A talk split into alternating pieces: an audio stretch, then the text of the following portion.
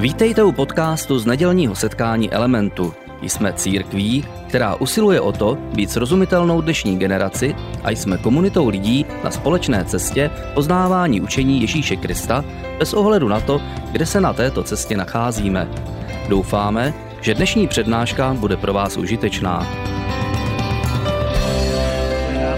Dneska budeme končit, jak už Tereza říkala na začátku sérii, kterou jsme nazvali Ztráty a nálezy. A v té sérii mluvíme o tom, co všichni známe, když ztratíme a když nalezneme něco. Mluvili jsme v té sérii o spoustě těch různých emocí, které ze ztráty a nálezami zažíváme nebo prožíváme. Je to něco, co každý z nás důvěrně zná v různých oblastech našeho života. Všichni známe bolest ze ztráty, zoufalství z neschopnosti najít to, co bylo ztraceno a ohromnou úlevu a radost, když se nám podaří to ztracené najít. Všichni známe ten moment, kdy nalezneme něco, co jsme dlouho hledali a cítíme tu ohromnou úlevu a radost, když najdeme to, co je ztraceno. A naopak všichni známe ten ten ohromný stres a bolest, když ztratíme něco, co nejde najít zpátky, anebo když ztratíme něco, co nemůžeme najít zpátky. A my jsme si říkali v této sérii, že Bůh to prožívá velmi podobně. A že Bůh je hledač, že Bůh nepřestává hledat to, co je ztraceno, že to je součást jeho charakteru. Říkali jsme si v této sérii v posledních třech týdnech, že Bůh je, je hledač, který hledá to, co je ztracené. Říkali jsme si, říkali jsme si že to Ježíš dával najevo svým chováním a také svým vyučováním, kdy učil lidi o tom, že Bůh neustále hledá. Vyprávěli jsme si příběhy, které Ježíš vyprávěl, fiktivní příběhy, které si vymyslel, aby ilustroval přesně tuhle pointu, že Bůh je velký hledač. Říkali jsme si příběh o ztracené ovci, o ztracené minci, o ztraceném synu. A mluvili jsme o tom, jak, jak Bůh podle Ježíšova vyučování neustále hledá to, co je ztraceno.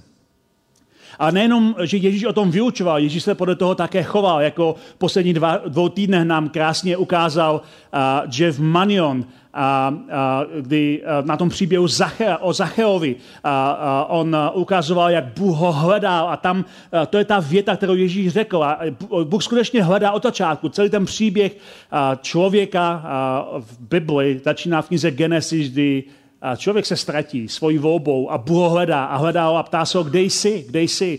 A končí to až tím příběhem, kdy, a, kdy Ježíš potkává Zache a, a, Jeff Manion to tady krásně poutavě vyprávěl ten příběh.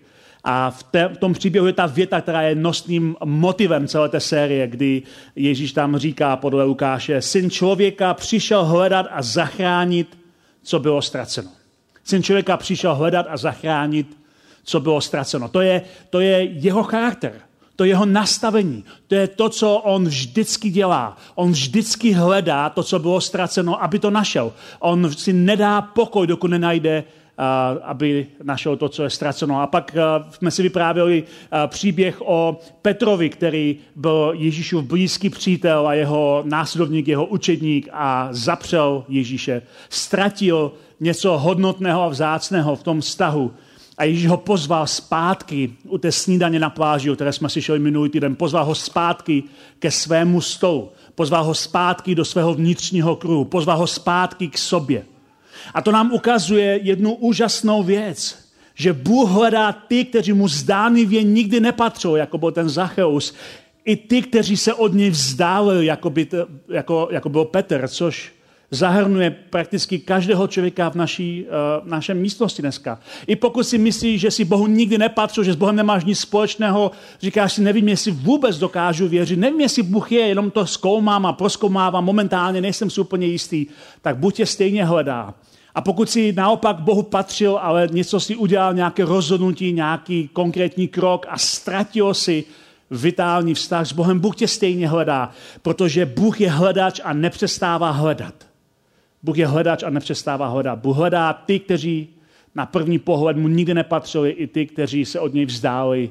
On je hledač svojí přirozeností a vždycky bude hledat to, co je ztraceno. To je boží nastavení. To je boží charakter.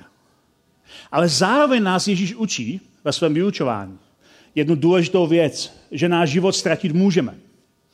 A o tom budeme dneska mluvit trochu víc. Protože eh, Ježíš mluví o tom, je to určitý paradox, že Bůh nás neustále hledá, ale my můžeme dělat kroky v našem životě, kdy náš život začneme ztrácet. A každý z nás ví o takových momentech, kdy ztrácíme svůj život. Každý z nás takové momenty zná, buď ve svém životě, nebo v životech jiných lidí. Může to být nějaké rozhodnutí, morální rozhodnutí. Může to být například člověk, který se rozhodne jednoho dne, že uh, už ho nebaví jeho uh, dosavadní manželka, že se najde mladší a lepší model. A ztratí schválně ten vztah. Zapomene na něj. Od, odkloní se k jinému vztahu. A jednoho dne ho to dožene, jednoho dne mu to dojde, jednoho dne se to všechno sepne, jednoho dne mu to bude líto, ale už to ztratil, ten svůj život ztratil. Jsou to momenty, kdy, kdy někdo má na výběr získat zakázku, ale udělat přitom nějaký podvod nebo zůstat poctivý. A říká si, tohle je tak skvělá příležitost, tak skvělá možnost. Já chci dostat to, co mi nabízí ta příležitost. A neuvědomí si, že právě ztratil svůj život. Ježíš nás skutečně varuje, že můžeme ztratit v takových situacích svůj život. Že můžeme ztratit vitální nastavení jenom tím, že uděláme nějaké rozhodnutí. A Ježíš, když to zhrnuje, tak to, tak to popisuje znovu Lukáš ve svém evangelu Ježíšova slova. On říká, kdokoliv by si chtěl zachránit život, ten jej ztratí, kdokoliv jej ztratil, by jej ztratil, ten jej zachová. Je to určitý paradox, že lidé, kteří touží potom všechno získat, získat si život, tak ho někdy zoufale ztrácejí. A lidé, kteří naopak svůj život dávají, vědomě se rozdávají, tak svůj život nacházejí.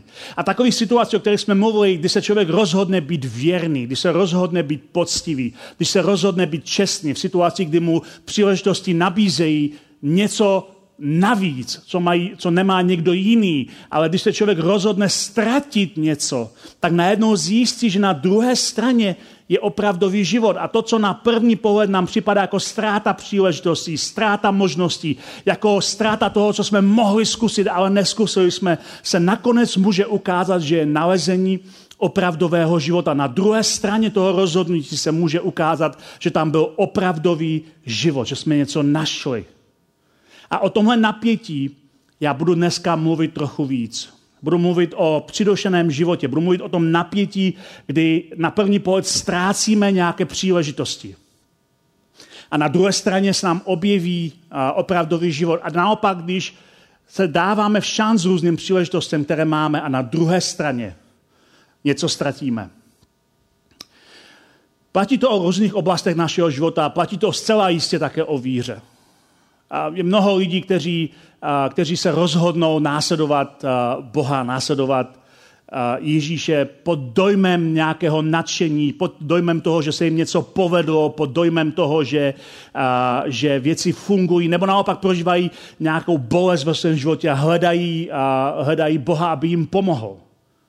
Jsou různé situace, kdy lidé se obracejí k Bohu a kdy nacházejí víru ale také lidé ztrácejí víru. A já jsem křesťanem eh, teď 30 eh, let, eh, říká minulý týden, když jsme slavili výročí sametové revoluce, obrátil jsem se týden před, před, před pádem komunismu a za tu dobu, co jsem křesťanem, jsem viděl mnoho lidí, kteří byli nadšení z víry. Kteří byli nadšení z toho, že můžou jít za Bohem, že můžou mu dát svůj život. Ale pak svoji víru ztratili.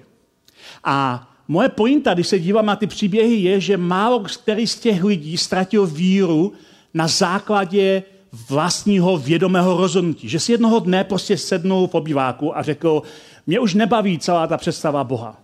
Mě nebaví víra. Mě nebaví, uh, mě nebaví uh, nic, co se týká víry. Možná byly nějaké věci, které toho člověka ponouky ke ztrátě víry. Ale většinou to není tak, že ten člověk si vědomě řekl, už mě prostě Bůh nebaví. Na, ve většině případů. Jsou takové případy, kdy ano, ale ve většině případů to byly vnější tlaky, vnější faktory, které na toho člověka působily. Byly vnější věci, které způsobily, že ten člověk začal ztrácet svoji víru. A byly možná nějaké konkrétní věci, které ho vedly ke ztrátě víry. Někdo ho naštval, zažil nějaké zklamání, modlil se za nějakou modlitbu a ta modlitba nebyla vyslyšena. Každý, kdo je křesťan, takové modlitby zná, modlíme se za něco a není to vyslyšené. A ztrácíme svoji víru, protože jsme uvěřili nebo doufali, že něco se stane v našem životě a to se nestalo. Tak to může být takový ten, ten moment, kdy se rozhodneme začít pochybovat. A my jsme o tom nedávno mluvili trochu víc. To jsou momenty, kdy se naše víra, naše teologie, naše konstrukty, jak chápeme Boha, začnou hroutit. Ale uh, většinou jsou to vnější vlivy, které na nás začnou tlačit zvenčí. A já bych dneska se chtěl podívat na to, jaké ty vnější vlivy mohou být. Protože náš život může být přidušený právě těmi vnějšími vlivy. Už jste si všimli, když jste četli Evangelia, že Ježíš velmi rád používá příběhy a příklady ze světa zemědělství. Máme tady nějaké zemědělce mezi námi a tím moc dobře ví, že zemědělství je, je takový mikrosvět života, musíte prostě něco zasit, musíte se o to starat, aby to vyrostlo, aby to fungovalo. A Ježíš vypráví jeden takový konkrétní příběh, to znovu fiktivní příběh, aby tím ilustroval nějakou pointu, kterou my nazýváme příběhem o rozsévači. A je to příběh uh, o muži, který rozsévá semeno. Dneska samozřejmě to dělají v našich podmínkách stroje, ale tehdy jste měli lány, měli jste pole a byl prostě člověk, který měl nějakou ošatku, nějaký uh, konkrétní uh, vak, ve kterém měl zrní a když procházel po poli, tak rozséval to semeno. A to semeno dopadlo na dobrou nebo na špatnou půdu, většinou doufáme na dobrou. A takhle fungovalo zemědělství. A Ježíš používá obrazy ze zemědělství, aby nám ilustroval svoji pointu. A tak se podíváme na jeden ten příběh, příběh, který Ježíš vypráví o rozsévači. Je to, pokud tam můžeme dát ten příběh. Vyšel rozsévač, aby rozséval své zrno. A jak rozséval, jedno padlo podél cesty, bylo pošlapáno a sezobali je ptáci. Jiné padlo na skálu a když zešlo, uschlo, protože nemělo vláhu. Další padlo mezi trní a to rostlo spolu s ním, až je udusilo. Jiné však padlo do dobré země a když vzešlo, přineslo stonásobnou úrodu. A to je příběh, který Ježíš vypráví svým posluchačům, kteří zemědělství vidí všude okolo sebe a všichni znají a všichni mají okamžitě ten obraz toho člověka, jak rozsevá to zrní a všichni si dokáží okamžitě představit, o čem Ježíš mluví a všichni si dokáží představit i ty konkrétní situace, které Ježíš zmiňuje.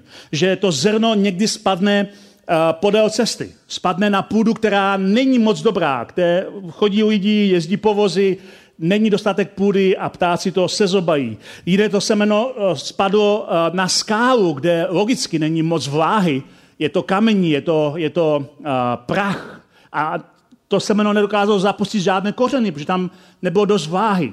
Jiné semeno padlo mezi trní a nemělo dost prostoru, aby mohlo růst.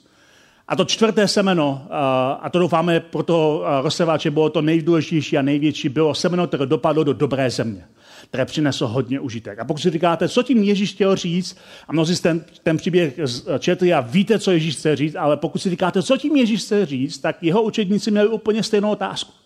Co to znamená? Co to znamená ty konkrétní typy půdy? Co to znamená pro nás? Jak to funguje? Ten rozsevač, to chápeme, je Bůh. V těch podobenstvích vždycky někdo hraje Boha, to je rozsevač. Ale co to znamená, že to zrní spadne na cestu, na skálu, do dobré země? Co to přesně znamená? A takže se Ježíše ptal jeho učetníci, co to přesně znamená a Ježíš na to říká tuhle tu odpověď. Zrno v tom podobenství je boží slovo. Ti podél cesty jsou ti, kteří slyší, ale potom přichází ďábel a bere jim slovo ze srdce, aby neuvěřili a nebyli spaseni. To jsou lidé, kteří slyší slovo, ale někdo jim ho ukradne. Na skále jsou ti, kteří slyší slovo a z radosti je přijímají, ale nemají žádné kořeny. Ti věří jen dočasně, době pokušení odpadají. To jsou lidé, kteří se natchnou a říkají si, víra, to je přesně to, co já potřebuju. A teď prožívám zrovna krizi v životě. A někdo mě opustil, nebo se mi hroutí e, moje podnikání, nebo ztrácím svoje zdraví a potřebuji, aby mi někdo pomohl zvenčí. A lidé se z radosti natchnou pro víru, ale nemají žádné kořeny. Když přicházejí těžkosti a pokušení a pronásledování, ti lidé začnou ztrácet svoji víru. Zrno, které zapadlo mezi trní, jsou ti, kteří slyšeli, ale pozvolna bývají dušení starostmi, bohatstvím a rozkošemi tohoto života, takže nedozrají, aby nesli ovoce. Nemají dost prostoru, nemůžou volně dýchat, něco je stále dusí. Zrno v dobré zemi jsou ti, kteří slyší slovo a chovají je v ušlechtilém a dobrém srdci a vytrvalé přinášejí užitek. A to je místo, kde každý, kdo následuje Ježíše, chce být. Na dobrém místě, kde přinášíme užitek, kde ty věci, které slyšíme, zapouštějí kořeny a kde fungují v našem životě a kde to přináší ovoce, kde to přináší nějaký dobrý výsledek. Takže pojďme se podívat velmi rychle na všechny čtyři konkrétní případy a pak se budeme věnovat jednomu z nich. První je někdo, kdo nerozumí a nechce rozumět.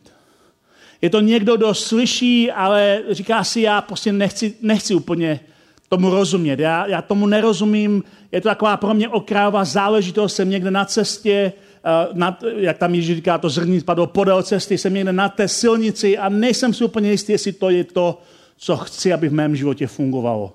A Ježíš říká, u takových lidí přilítá ďábel a krade jim slovo.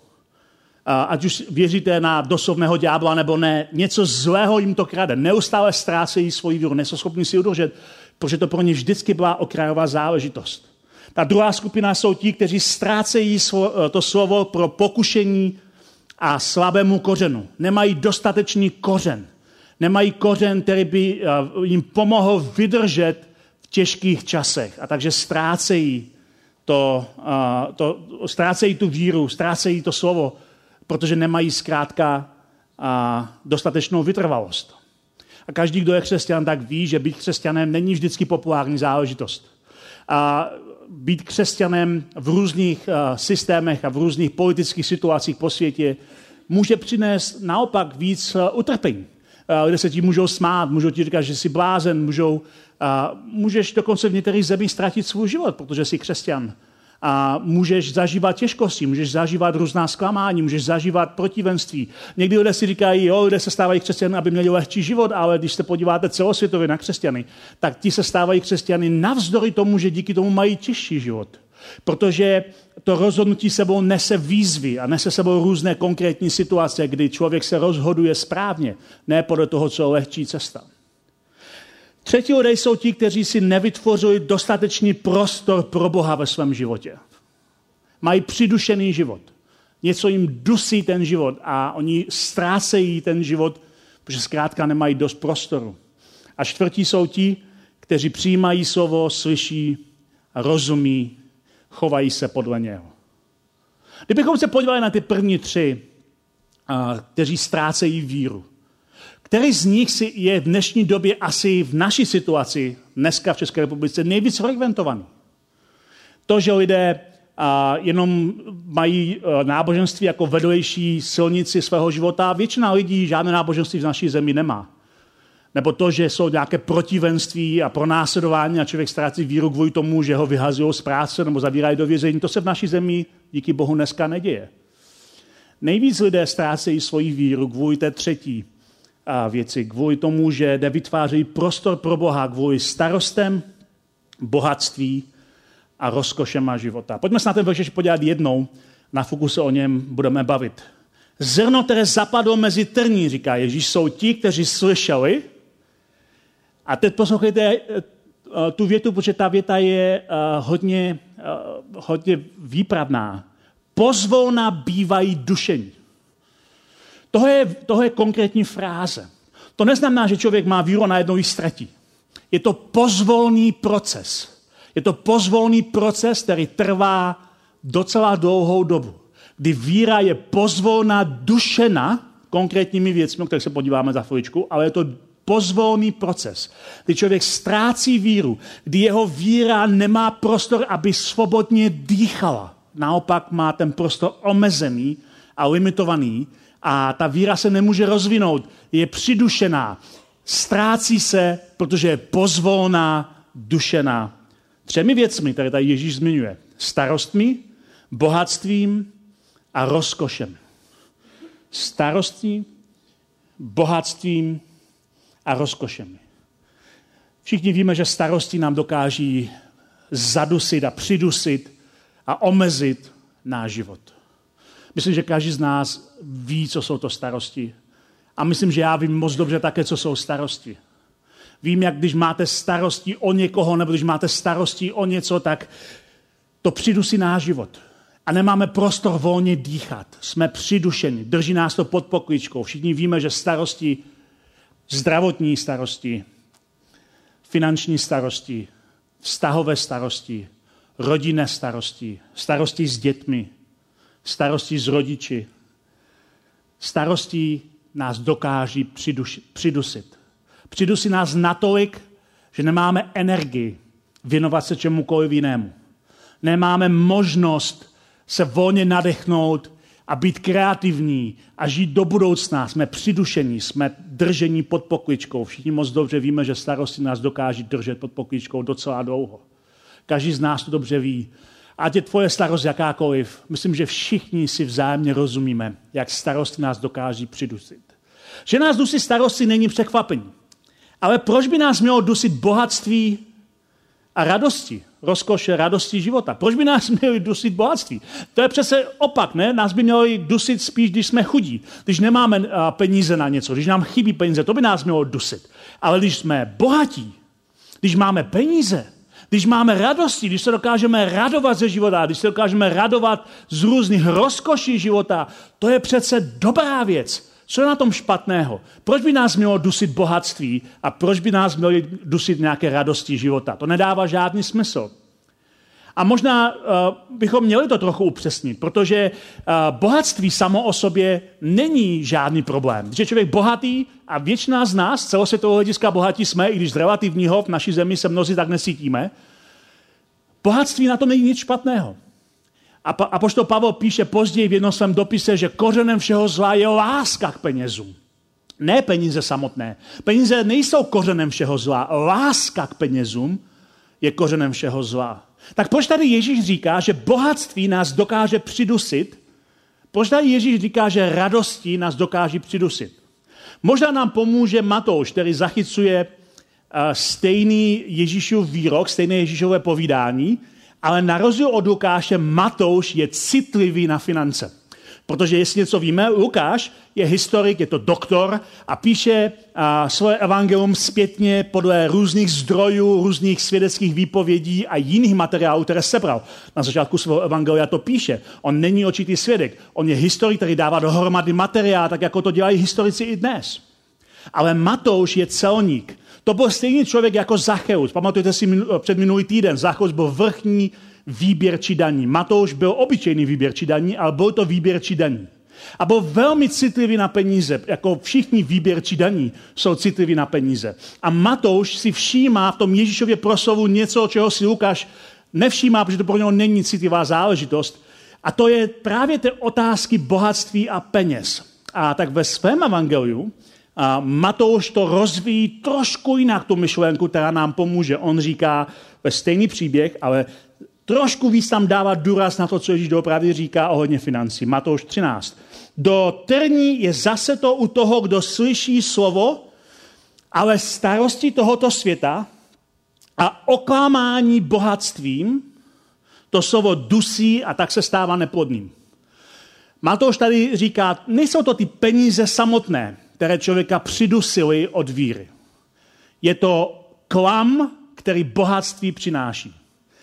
A možná si řekneš, jaký klam, jaký klam přináší bohatství? Spousta klam je v bohatství. Pokud jste někdy cestovali do chudé země, a myslím opravdu chudé země, někde v Africe nebo v Ázii, tak si toho všimnete, pokud máte jenom trochu citlivou duši. Jak v bohatství nás udržuje v klamu. Vysvětlím vám to jednoduše. Když někdy hned po revoluci, když padl komunistem, začalo jezdit spousta Američanů a různých lidí z celého světa a tady kázali a dělali, pomáhali církvi. A někteří z nich, ne všichni, zdaleka ne všichni, ale někteří z nich byli arrogantní. A přijížděli jsem s pocitem, my víme něco, co vy nevíte. Kde se ten pocit vzal? Proč si mysleli, že víme, že ví něco, co my nevíme? Já jsem dlouho přemýšlel, dokud jsem poprvé sám nejel do chudé země. A zjistil jsem zvláštní klam, iluzi, které bohatství přináší. Když jsem poprvé přijel do chudé země, Já jsem byl chudý v mé zemi, chápete to? Já jsem nebyl bohatý člověk, já nejsem z bohaté rodiny. Byl jsem chudý člověk sám, ale přijel jsem do chudé země a najednou jsem měl pocit, že jsem bohatý. A ten pocit toho, že jsem bohatší než drtivá většina lidí okolo mě, zároveň sebou přinesl klam a iluzi, že jsem taky chytřejší. A pokud se se mnou jeli třeba do Kambodže nebo do Afriky, někteří z vás, tak možná jste to zažili taky. Najednou jste měli pocit, že jste chytřejší, než doopravdy jste. Jenom proto, že jste byli najednou mezi lidmi, kteří jsou mnohem chudší, než jsme my. Opravdová realita to není. Ti lidé jsou často chytřejší, lepší, zdravější, než jsme my. Ale ta, to, to naše bohatství nám dává pocit, dává nám iluzi, svádí nás z cesty. A takhle funguje bohatství v životech každého z nás. Eh, jedna z iluzí, a mi se moc líbí, jak to překládá Eugene Peterson v Message Bible, tady tenhle ten konkrétní verš, který Matouš cituje, on, tam, on to překládá jako podléhání iluzím o neustálém přísunu věcí a peněz. Že to, co dusí naší víru, je iluze, že bychom neustále se měli mít lépe. Že by měl být neustálý přísun peněz a věcí do našeho života.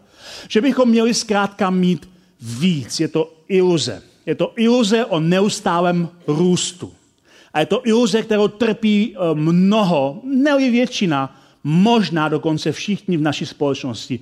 Iluze o trvalém růstu, že se budeme mít zkrátka stále lépe. A s tím ruku v ruce jde iluze o finanční svobodě. Iluze o tom, že jednoho dne se nám bude dařit tak dobře, že dosáhneme momentu, kdy už nebudeme muset pracovat a ty finance budou hromadit majetek za nás a my se budeme moct věnovat všem chválihodným, boholibým činnostem a budeme dokonce podporovat i charitu. Ale takhle to nikdy nefunguje. Lidé, kteří mluví o finanční svobodě, jsou často ti nejméně svobodní lidé. Protože opravdová svoboda se dá najít ve štědrosti, ne v hromadění. Člověk, který má pocit, že musí neustále hromadit a kontrolovat svůj majetek, aby jednoho dne byl svobodný, je ve skutečnosti v otroctví. A jeho život, jeho víra, jeho svoboda je přidušená iluzemi, které bohatství dokáže přinést.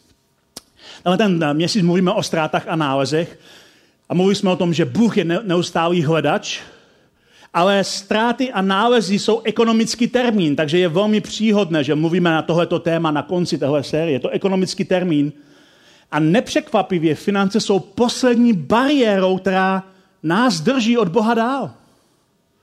Pro mnoho lidí jsou finance ta poslední bitva, která nás drží od Boha dál. Jestli na to podívejte, jakou roli hrajou finance v naší společnosti mnoho srovnávání a poměřování a pomluv v naší společnosti je jenom na základě toho, že někdo se má lépe, než by se podle nás mít měl a že my se máme hůř, než bychom se podle nás měli mít. Na tom je postaveno srovnávání, porovnávání, závist, zášť, chamtivost. Všechny ty nepěkné věci, o kterých velmi neradí mluvíme a kterými, kterými trpí všichni ostatní lidé, ale my ne. Protože my jsme dobří a štědří lidé ale zatím budujeme svoji finanční svobodu, tak se to zatím neprojevuje.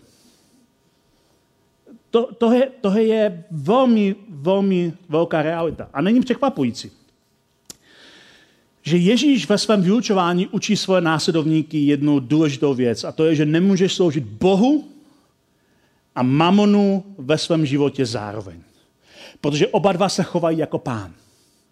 Mamon vláda financí a Bůh jsou protiklady. To neznamená, že nás, a nikdo to Ježíš netvrdí, že nás vede tomu, abychom byli chudí. Kde si někdo říká, že křesťané by měli žít chudě, protože k tomu Ježíš vede. Ne, Ježíš nás nevede k tomu, abychom žili chudě. Ten jeden konkrétní případ Ježíš říká konkrétnímu člověku, který je pod vládou mamonu a financí a říká mu rozdej své peníze. To byl lék pro toho člověka. To není princip pro každého člověka, aby žil chudě. Ale Vede nás tomu, aby peníze nikdy nevládly v našem životě. Bez ohledu na to, kolik jich máme. Bez ohledu na to, jestli jsme bohatí nebo chudí. Bez ohledu na to, jestli máme nouzi nebo nemáme nouzi. Ježíš nás vede k tomu, aby Bůh byl pánem našeho života, ne mamon, ne finance, ne vláda peněz, ne neustálá hoňba po penězí, ne iluze po svobodě, ne iluze o tom, že jednoho dne nám budeme mít líp, ne iluze o tom, že peníze z nás dělají chytřejší nebo lepší lidi. Ježíš nás vede k tomu, abychom uznali Boha jako svého pána, ne finance. Pro mnoho lidí toho je ohromně těžké jablko na zkousnutí. Dokonce pro mnoho lidí tohle je důvod, proč od, odrazují jiné. Možná někteří z vás se to zažili. Když jste třeba uvěřili a pocházíte z rodiny, která není vůbec věřící a mnoho z nás, většina z nás takový, takové rodiny mají. Jedna z prvních věcí, kterou slyšíme od svých rodin, je nechod do církve. Oni se z tebe budou snažit vytáhnout pouze peníze. Bez tak to dělají jenom pro peníze. Z jakého jiného důvodu by to dělali, než kdyby to dělali pro peníze? Před dvěma rokama jeden člověk uh, na, na Facebooku psal, jak jsme prostě hrozní, jak já jsem hrozný. A říká, vy to děláte jenom pro prachy. A, a psal, vy a vaše manželka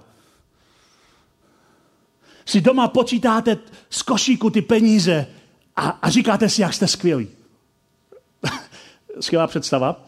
A tom, za prvé v tom košíku většinou toho tolik není a za druhé to počítá někdo jiný, já ty peníze vůbec nevidím, ale dobrá představa. Tak lidé si představují církev, dělají to jenom pro prachy, aby vytáhli z lidí peníze. My jsme nikdy neřekli někomu, že musí dávat peníze, aby mohl chodit do církve. Ale to, co bych chtěl, aby každý z nás žil život štědrosti. Kdy Bůh je pánem našeho života, pokud jsme lidé, kteří se považují za věřící, a ne iluze bohatství, iluze mít se neustále lépe. Iluze, že jednoho dne se budeme mít tak dobře, že pak budeme moci dělat nějaké dobré věci. To je iluze, která se nikdy nestane. Starostí, iluze o bohatnutí a životní styl užívání přidušuje náš duchovní život. To je to, co Ježíš říká v tom svém podobenství. My ztrácíme svůj život, svoji svobodu a svoji víru, protože jsme přidušeni starostmi, iluzemi o bohatství a touhou po rozkoši. A žijeme v situaci a žijeme v době, kdy tohle je jakoby nastavení naší společnosti. Máme se mít lépe. A pokud se máme špatně, něco se děje špatně, musíme to změnit, musíme se mít lépe. Byť by to bylo na dluh, byť by to bylo nepřirozené, musíme se mít hlavně lépe. Možná se si všimli, že dneska je 24.12. 11. A přesně za měsíc je 24.12. Přesně za měsíc tady máme Vánoce. A někteří z vás říkají, a je, je, budu muset konečně se vydat na ty dárky. Někdo z vás se jenom směje pod vousy a říká si, já už mám nakoupeno od srpna. A jiní z vás si řeknou, stačí, že to nakoupím 23. Ne? O co jde? ale zároveň vstupujeme do toho, čemu církev říká už po staletí a staletí advent. Je to měsíc, kdy čekáme na příchod Krista. Kdy si připomínáme, že advent není o tom, má dát ti dál, není o tom, chci víc, ale je to o tom, že Bůh něco dává. Že Bůh nejenom nás hledá, že Bůh není jenom neustálý hledač. Že Bůh není jenom ten, který neustále hledá to, co je ztraceno. Ale že Bůh je taky ten největší dárce. Že je to ten nejštědřejší dárce. Advent je moment, kdy si připomínáme příchod Boha do našeho světa, prolomení nebe na zem, pokoje do stresu a především daru lásky všem lidem. V tom adventním příběhu narození Krista se to tam přímo říká. Toho je dar pro všechny lidi. A v tomhle čase, adventním čase, kdy jsme neustále bombardováni konzumem, kdy jsme neustále bombardováni koledami a, a výzdobou a konzumem, který nám říká utrať víc za dárky, tom čase, kdy mnozí lidé mají stres, mají stres práci, protože končí rok a musí dohnat různé věci, mají stres v rodině, která jim připomíná, že už Vánoce jsou za dveřmi, mají stres sami před sebou, aby obstáli na konci roku. Bůh nabízí svůj dar pokoje. A říká, já ti nejenom hledám, já tě hledám, abych tě obdaroval. Vzpomínáte na první díl téhle série, když jsme mluvili o tom ztraceném synu. Když ten ztracený syn přichází ke svému otci a ten otec se k němu rozběhne a obejme ho. Co udělá jako první věc? Toho, čo, toho svého ztraceného syna obleče, dá mu drahý prsten a vystrojí mu hostinu. A to je přesně to, jaký Bůh je. Bůh nejenom, že neustále hledá, Bůh je dárce, který chce, aby si měl život v plnosti, který říká, že nepřítel ti život krade, ale on přichází, aby si měl život v hojnosti, aby si měl život v pokoji. A to je síla adventního příběhu, který si začneme připomínat příští týden. Tady budeme mít hosta Štěpána Hlavcu, který bude začínat celou sérii o adventu. O čase, kdy Bůh, kdy nebe, kdy to dobré se prolomilo do našeho světa. A kdy Bůh nám dává dar lásky, dar pokoje. Bůh tě chce najít, ať si kdekoliv. Ať máš pocit, že jsi, ho nikdy, že jsi mu nikdy nepatřil, nebo si se ztratil někde na cestě. Bůh tě chce najít. A nejenom to. Bůh tě chce zahrnout svojí přítomností a darem, aby si jednoho dne mohl spolu s apoštoly, jak to napsali ve svých dopisech, říct, když nám Bůh dal Krista, co pak nám s ním nedal úplně všechno. To je advent, na který se těšíme. Děkujeme za poslech přednášky z nedělního setkání Elementu.